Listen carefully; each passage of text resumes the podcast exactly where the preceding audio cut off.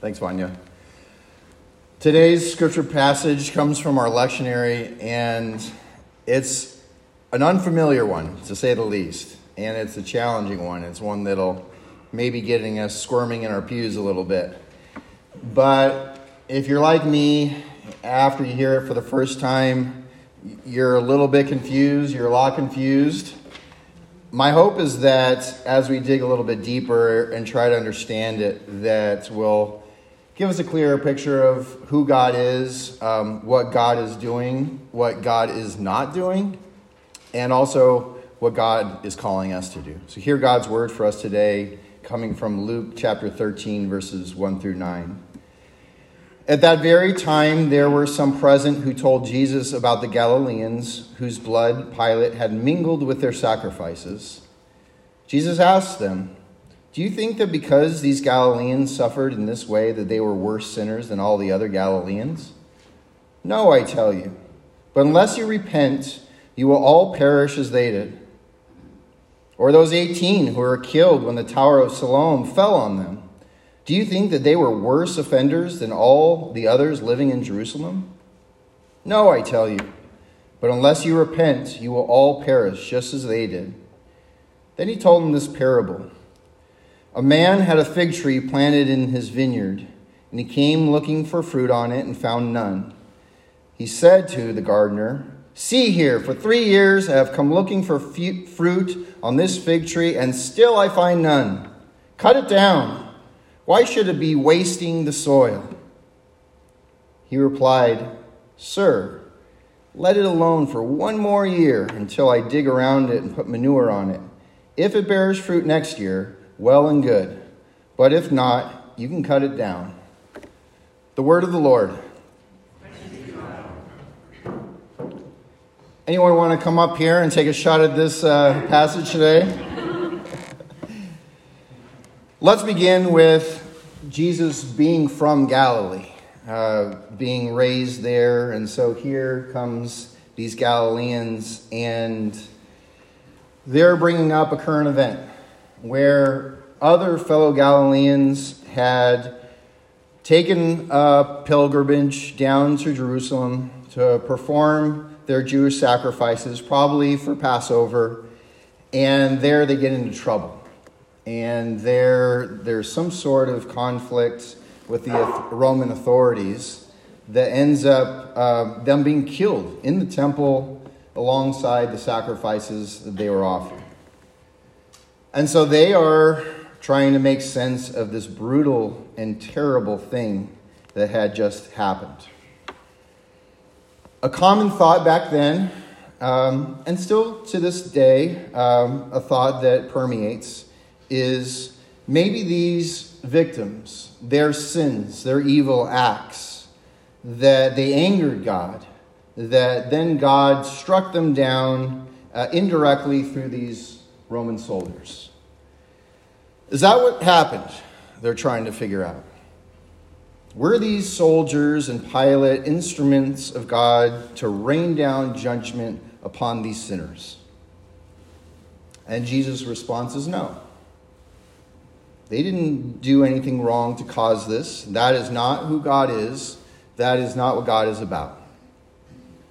And so that first atrocity is emblematic of other acts of violence that we still see to this day, where power is abused, where people are exploited, where we see it in war, we see it in false imprisonment, we see it in acts of slavery, racism, oppression of the most vulnerable and oppressed groups.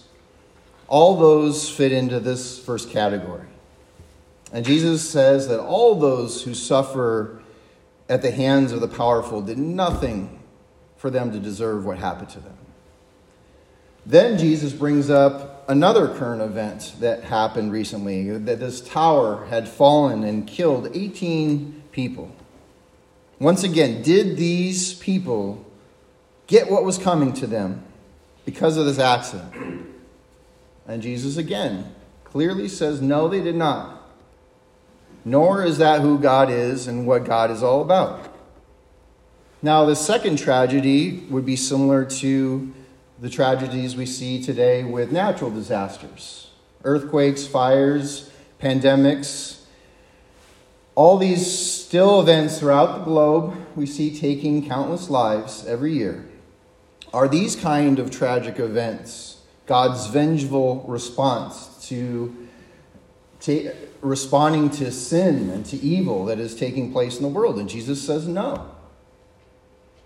And so this passage is a little bit grim, but I think it's helpful for us to help make sense of the world around us. I think it's comforting as well for a couple reasons. One, people that suffer and die, they don't deserve what's coming to them. It's not because of something that they said or did. That the second part is this that Jesus is not up there just striking people down causing people to die and allowing death and destruction to take place around the world. I think that's really important for us to hear after another challenging week where we turn on our TV sets and we see what's happening in Ukraine. And we see so many devastating things that are happening around the world. And so, for millions of people, and maybe this is even you, People ask this common question Where is God in the midst of human tragedy? Is he causing these things to happen? Is he sitting up there allowing these things to happen? And for many people that say yes to those two questions, then their response is, well, then I want nothing to do with God. I want nothing to do with church. And I would understand that. But Jesus clearly states here in this passage that that is not who God is. And that is not what God is up to. And so, if that is not what God is up to, what is he up to? Then we get this parable. This random parable that Jesus tells of this fig tree that's just taken up space not bearing any fruit. And so the landowner comes and he sees it after three years and he says, Cut it down. And the gardener pleads with him and says, Give me one more year to aerate the soil, to put manure around the root structure. Give me one more year to try to get to bear fruit. And so from that, we can kind of assume that they come to this agreement. This tree gets one more year. Now, I've been trying to figure out who's God in this parable. I don't know. Uh, we've got two, two choices. Is God the landowner? Is God the gardener?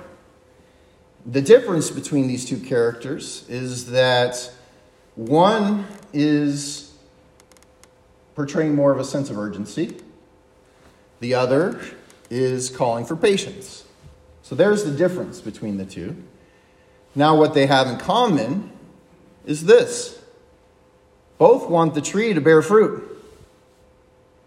And so, if that's what they have in common, no matter who God is in this parable, here's what we can conclude, hopefully, from Jesus, why Jesus would share this parable. What is God all about?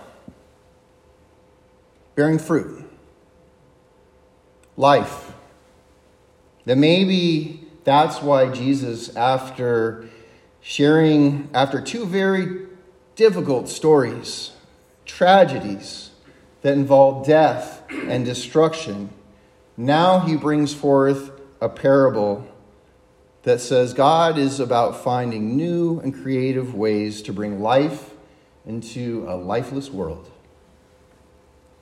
My sister Kim and I were uh, picking up dead branches in the backyard this past week around our house, and I couldn't help but notice, especially on a couple of them, I'm turning them over and seeing the mushrooms, the fungi that were coming up, and the different colors and everything. And what an amazing example, once again, God's creation gives us.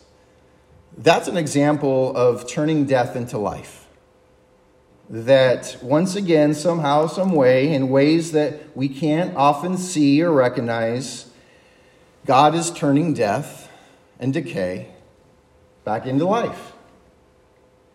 God promotes life among his creation. Every living plant, every living thing, every animal, God cares about it.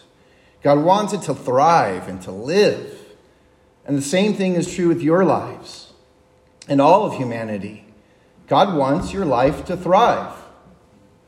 God wants you to be healthy. And so God is busy pruning and aerating and fertilizing in ways that we recognize and ways that we never will, so that your life will bear fruit. God is all about life, not death. I would venture to say that Jesus' crucifixion is the ultimate example of God transforming death into life. That's who God is. And that's what God's about. So, if that's the case, we still have to wrestle with the death and the destruction that we see all around us, don't we? How do we make sense of that? Well, that's where we need to come back to Jesus' response to these two tragedies. In both examples, he says to the people around him, Repent. Repent in Greek is the word metanoia, which means to change one's mind. And it's more than just a passive change, it is a drastic change. It is changing one's way of living in a new and different way, taking a U turn. And so, on this third Sunday in Lent, where we continue to practice honest self reflection, Jesus says to us, Examine your life, where you might be contributing to, either directly or indirectly, the death and destruction of this world. And there's a lot of places that we can go with this, a lot of places that we can turn inwardly. I want to start with the big picture. Our politicians who pass laws and policies and budgets, they have a major impact systemically on different ways that they can promote life and flourishing, or on ways that they can do just the opposite. Now, some people say that we should never talk about politics in church. Do you know that the word politic comes from the Greek word polis? It simply means the ordering of society. We have elected our officials so that they would order or reorder our society in a particular way. And so their decisions shape how we treat our land and our water and our air, how we take care of our resources, how we treat people within our country, how we treat people at our border, how we treat people beyond our borders. And so, some of these decisions they make we agree with, some that we don't, right? As we are God's body, the body of Christ, we can be political without being partisan. Partisan is me telling you who to vote for. And that is something that I would never do, nor do I think should be done within the pulpit. But when Jesus in this passage says, Repent, after people bring up what happened with these Roman soldiers and Pontius Pilate, Jesus is being political right here. We need to be aware of all the different ways that God seeks to use us, to use our systems, to order and reorder our world and our society in ways that promote life and in ways that don't. Now, on an individual level, perhaps Jesus has taken a page from that old Michael Jackson song. Looking the man in the mirror asking that person to make a change. From the very simplest decisions we make to what we put into our bodies, to what we don't put into our bodies, to what we put into our minds, all decisions that promote life and health and well being. How do our words, how do our actions promote life and health and well being? Are they building people up? Are they encouraging people? Or are they tearing people down? Are they discouraging them? Christ is calling us today to examine all the different ways that we might be contributing to harming ourselves and to harming those around us. Jesus says, recognize it, admit it, and change. Repent. This week, people around the world were inspired by a woman named Marina Ovsyannikova, a Russian TV editor who was working for years and years in one of the main Russian news channels. She disrupted the evening newscast with a sign that says, No war. Stop the war. Don't believe propaganda. They are lying to you here. Russians against war. She was swept away. She was arrested. She was interrogated for 14 hours. She was deprived of sleep for two days. She was fined. And that's just the beginning. Because of a recent law, she can be imprisoned for up to 15 years for that protest. Now, what wasn't as well known, what was covered in certain places, was that she also posted a one minute video. She started that video by saying, I'm ashamed that I've worked for this new agent, news agency for as long as I did, spreading propaganda. And I can't do it any longer. That's repentance. That is making a courageous, drastic change in her life that she has known for many years in a way that takes personal accountability and yet is also aware of what is going on systemically in the life around her. That is repentance. Today's message is a challenging one. A couple of reasons. A couple of reasons why I'm glad, even though it's challenging, that we're talking about it. One is with all the death and destruction that we are seeing, we can lose hope, right? It could feel overwhelming. If we focus our time and attention that are on things that are out of our control, that can lead us feeling exhausted, helpless. And Jesus says, don't take that approach. Focus on you, on your life, on what you can control. Start there. And so we're being challenged to turn away from anything that might contribute towards death and destruction and turn towards anything that leads to life and health and well being. Because that's where God is. And that's who God is. And that's what God is all about. And that's where we'll find our lives bearing fruit. The good news that we hear today is that as we repent, we don't do it alone.